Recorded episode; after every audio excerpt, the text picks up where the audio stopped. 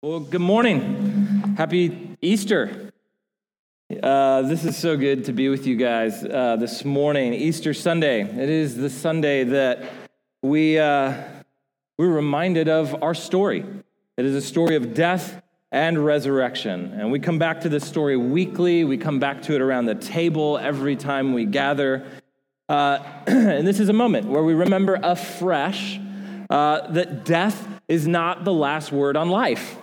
It just isn't because Jesus is alive.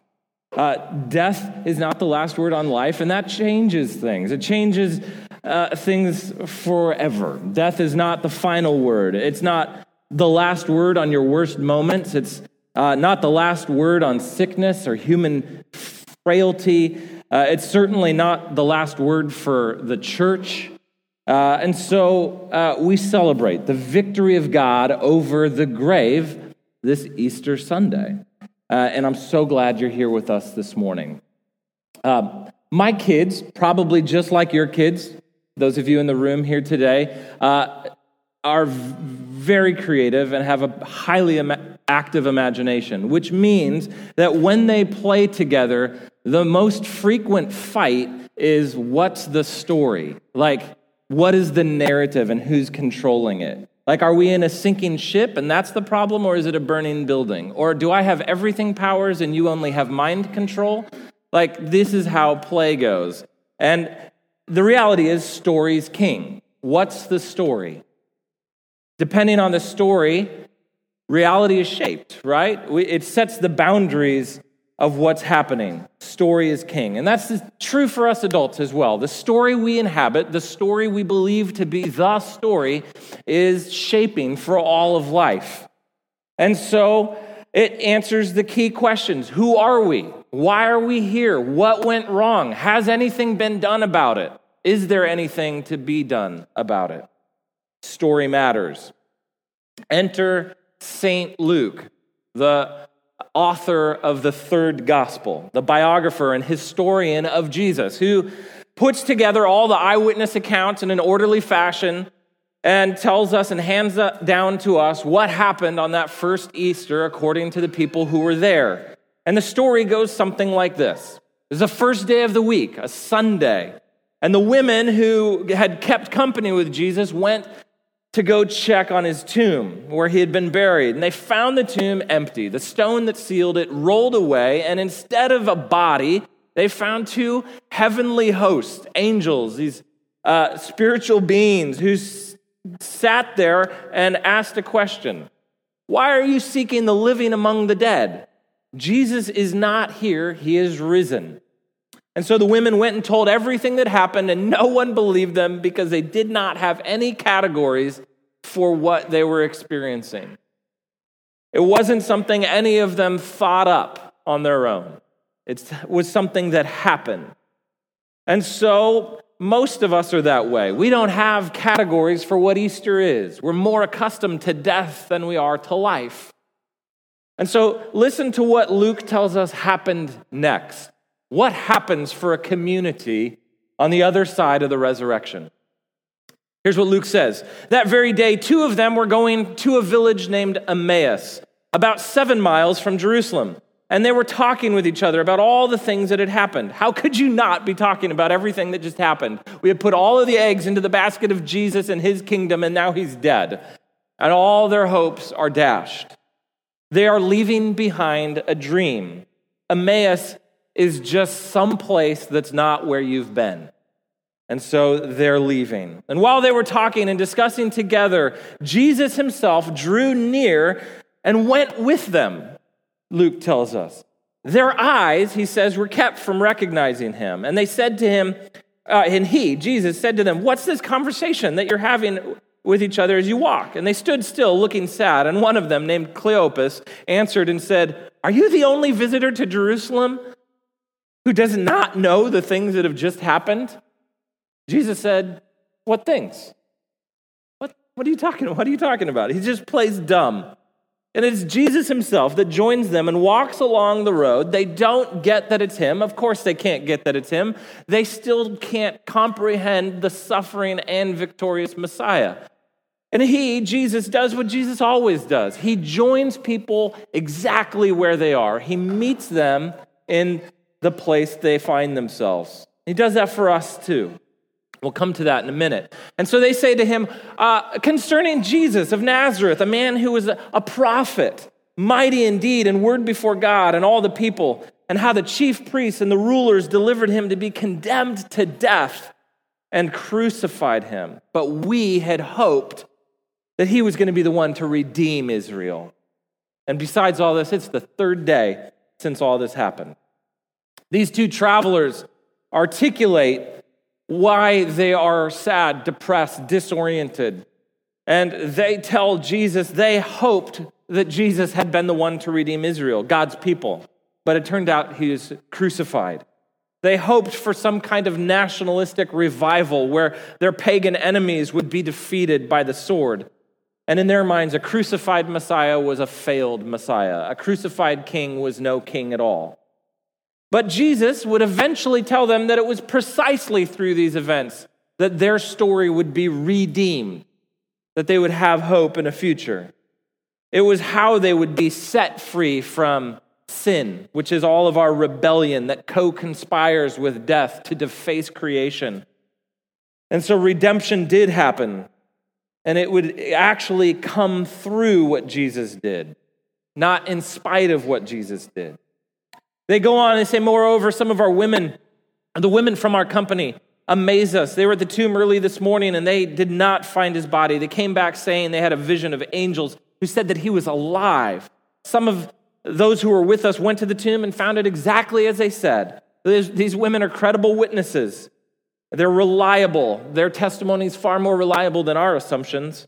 Verse 25, Luke tells us that Jesus responds and says, Oh, foolish ones, and slow of heart to believe all the prophets have spoken. Was it not necessary for the Messiah, the Christ, to suffer these things and then enter his glory? And then, beginning with Moses, or the first five books of the Bible, all the way through the prophets, he interpreted to them in all the scriptures the things concerning himself. Before they could begin to understand who they were encountering, Jesus had to open up the Bible for them and just point out and connect the dots. They had been reading the story through the wrong end of the telescope, thinking that somehow God was going to redeem Israel from suffering.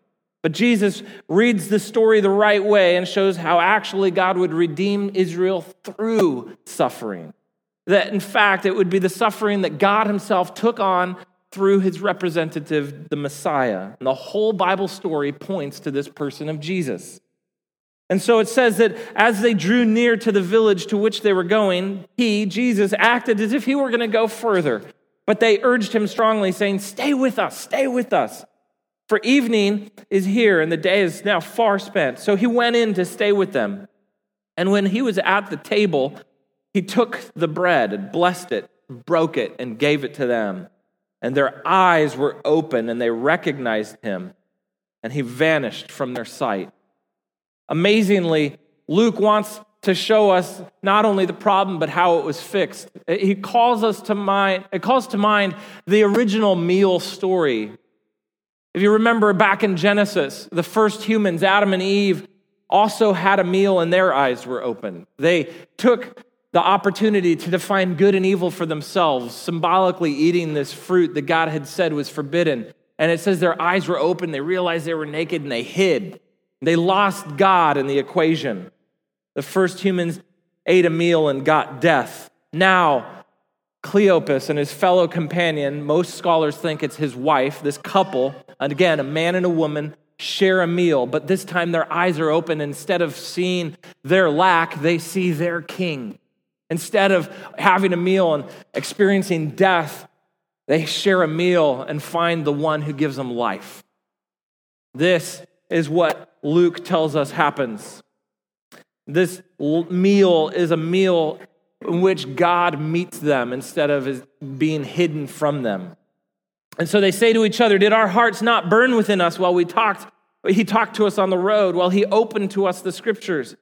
And then they rose that same hour and they returned to Jerusalem. They said, Seven miles here? Oh, well, let's go seven miles back because we have a story to tell. They found the eleven and those who were with them gathered together, saying, The Lord has risen indeed, and he has appeared to Simon. Then they then told what had happened on the road and how he was known to them in the breaking of the bread. This is the Easter story. This is what happens with a risen Jesus. Uh, it's a grounding story for a community who walks together and encounters Christ along the way.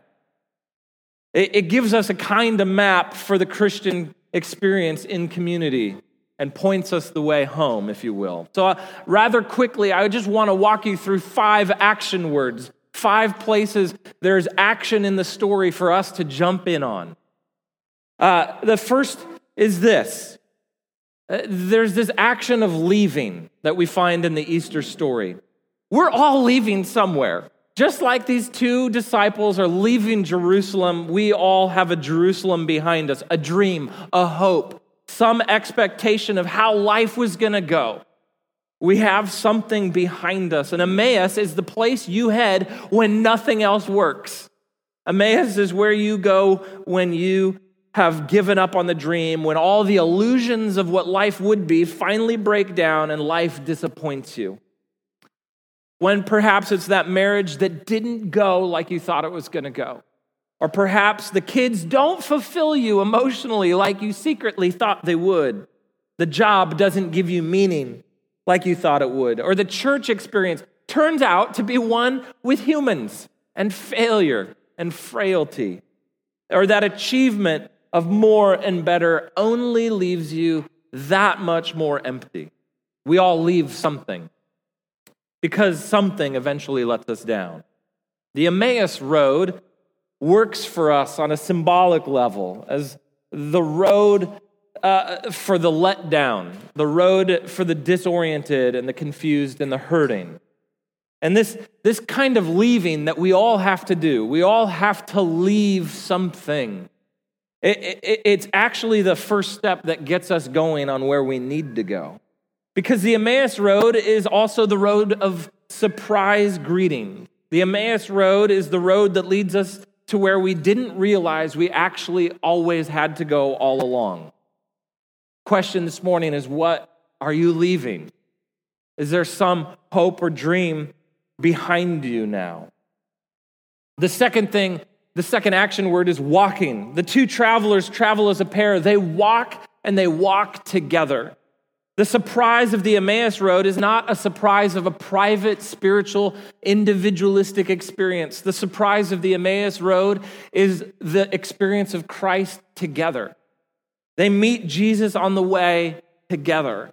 But whatever this last year has brought you, whatever it has taken from you, uh, and wherever it has taken you, know this today that the Easter story means that you are not made to walk alone, but you're actually made to be with God and with his people. The hope of Easter is that Jesus is the kind of person who continues to join travelers as they walk together. This is why in Matthew's gospel, Jesus says in chapter 18, when two or more are gathered in my name, there I am among them. The Jesus of the Emmaus Road is the Jesus who meets a community, who meets us in relationship. Are you walking with anyone this morning? May this be a church where you walk with, not walk alone. Because the Easter story is the grounding story for who we are. The, the next action word that, that orients us to an Easter kind of life, an Emmaus Road kind of way, is the idea of joining. Notice this, though, and here's the twist it's Jesus who joins.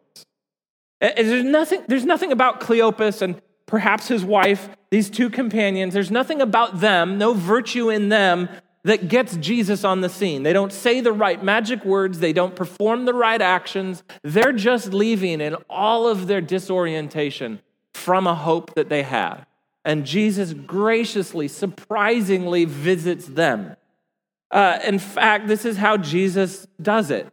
Jesus is not the guru on top of the mountain that you ascend to. Jesus is not the great Oz behind the curtain that you have to get to. He's not waiting behind a series of tests. You don't go to him. He's the one who joins you.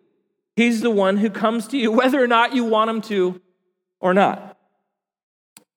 And so, what if we uh, think that we're even trying to get away from him? What if we think that we're actually trying to leave God? The funny thing about Jesus is he surprisingly and shockingly even joins us while we run from him. Maybe that's your story today. Maybe you came obliging a friend or family member, and you're here at church today and you've maybe just distanced yourself from God for years. The power of this first Easter is this that the one who defeated death is also the one who pursues you. Because I'm going to pursue you and all of your pursuit of death, in fact. And I'm going to continue to join you and invite you into life by trying to turn you toward myself. Because whatever quest you have to be happy or to have a meaningful and satisfying life, that quest will never be fulfilled unless it's joined by Jesus and he meets you on the road and brings you home to himself. As St. Augustine famously said at the beginning of his spiritual autobiography, The Confessions, he says, Our hearts are restless until they learn to rest in you, O God. As our staff talked this week through the passage uh, during our staff meeting, we noticed how it is that Jesus joins people in a way that's not overwhelming. He just joins us on the way and points to the scriptures. He joins us in a way that is not some ecstatic exper- uh, spiritual experience, but he just opens the Bible to people and shows himself in it, in word and sacrament, in scripture and meal. There's a simplicity to the way Jesus joins us on the road. We meet him in the story that points to him, and we meet him in the meal that remembers him. And so while we meet him in the meal that remembers him, it points us to the fourth action word, which is seeing.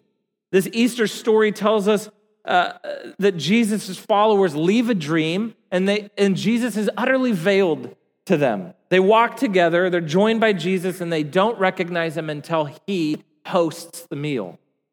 The disciples invite Jesus in, but Jesus takes on the role of host. In other words, he's saying, This is now my home. This isn't your turf, it's my turf, and you're truly home at my table, is what Jesus does.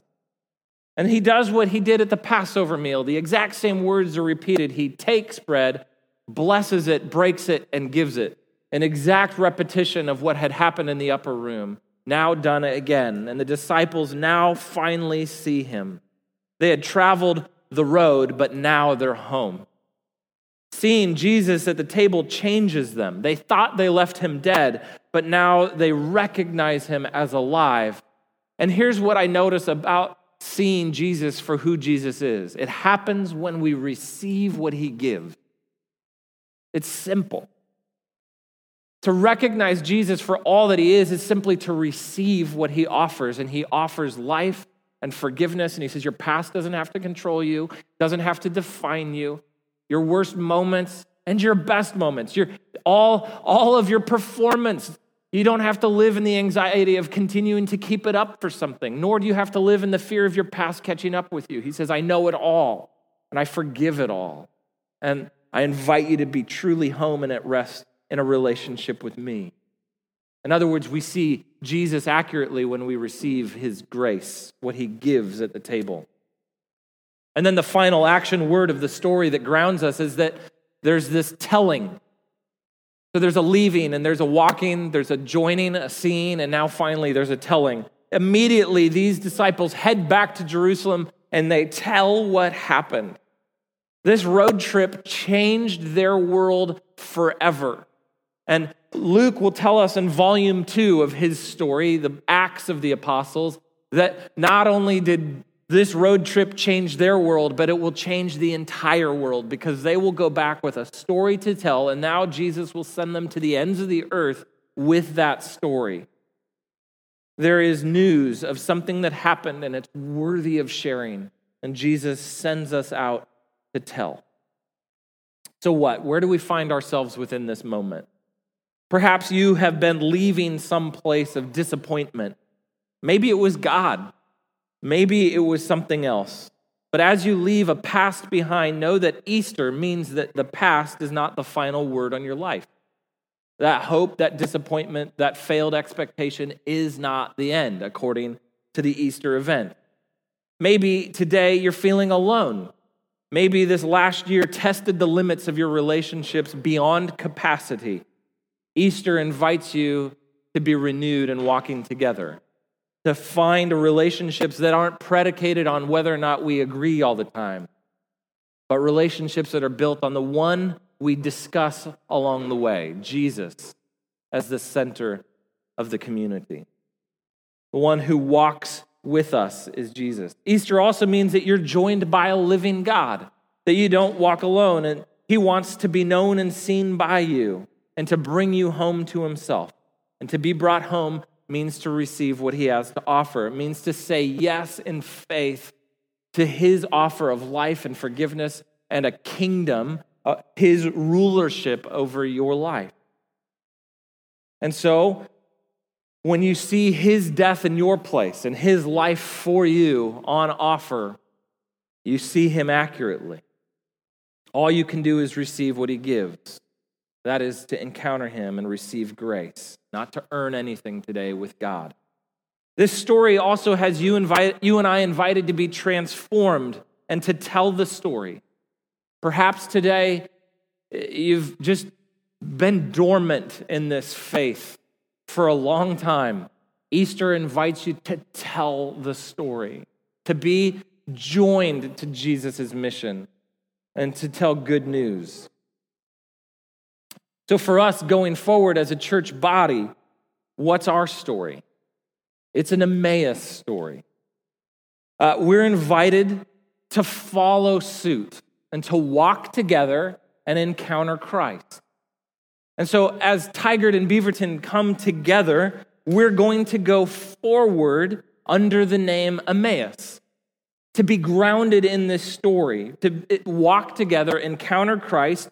He's risen among us and he's transforming us at his table, and he sends us out to every direction we go to tell the story. It's our grounding story as a church today. And so we'll go from Colossae, Beaverton, and Tigard to Emmaus. We'll go from one difficult word to spell to another difficult word to spell. How many S's? How many M's? Is it A U, A E? How does it work? We just had to keep the difficult spelling. But we believe that what God is doing is doing this work of taking us from our disappointments, taking us from a dream that didn't go, and calling us to walk together, encounter Him, and go tell the story of who He is. And it doesn't just play at a local church level, it plays honestly at a societal level. All of us and across the world have some story of disappointment, some hurt, something about an old life that finally seems like it's not worth it. And Jesus joins us along the road on the journey and calls us home to himself. And so we would hope that all people would find home in Christ as they walk together with us. And so, yeah, there'll be some website and media changes, and we'll do all of that. But for now, know that this is the grounding story. And over the next few weeks, we'll talk about the features of this story that call us to these convictions and values and ways of walking in an Emmaus kind of reality. Next week, Jeff and I will have a conversation together about what it looks like to walk together. And so, as we walk together, encounter Christ, and tell the story, we'll continue to live into that story of community and formation and mission. And the, the reality of the Easter story is that Emmaus roads are always just a beginning. It's not the end, they're the beginning. It's an invitation simply to hear Jesus' voice today in the scriptures, to know him in the breaking of the bread, and to walk together. These are the ways of resurrection life that Easter summons us to. And so we come to the table, the place where these two disciples actually saw Jesus. They got it because they received what he gave. And so, as a church, as our first time together as Beaverton and Tigard, as Emmaus going forward, we'll gather around the table and we'll receive what Jesus gave. As the foundation for all that we are and as the celebration for what Christ calls us into. And this is a, a sacrament, a meal, a, a participation in God's grace that is for all who call Jesus Lord today. If that's not who he is to you today, you can feel free to not partake. That's okay.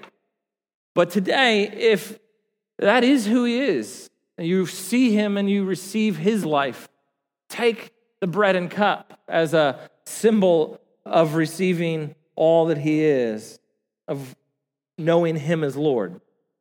Perhaps today, for the first time ever, you find yourself strangely warmed by the story and you find yourself believing good news that death is somehow not the end because Jesus is alive, that there's a story here, and that there's an invitation to know the living God, to be loved by Him, transformed by Him, forgiven by Him. If for the first time today that's where you're at, you're seeing Jesus, He makes sense to you, and you want to receive what He gives in faith, then come to the table and take it in faith and receive what God has offered. It's a way of saying yes in trust. I receive what you've done. And so we will pray here as Michael leads us and we take the elements. There are uh, communion cups at the tables on either side. And so as we're led in worship, can make your way there, albeit somewhat chaotically in this room, and back to your table, give each other the space that is appropriate, and come back and receive the bread and cup while we're led in song. Let's pray. God of grace, we thank you that you are alive, that you have defeated the grave. And in defeating the grave, you, God, invite us into new life. We thank you that that's represented in what is at the table your body given for us, your blood shed for the forgiveness of sins. God, as we celebrate you're hosting us, you're bringing us home to yourself at the table. God, send us out this week in the power of the Spirit to tell the story as we worship you. In Christ's name, amen.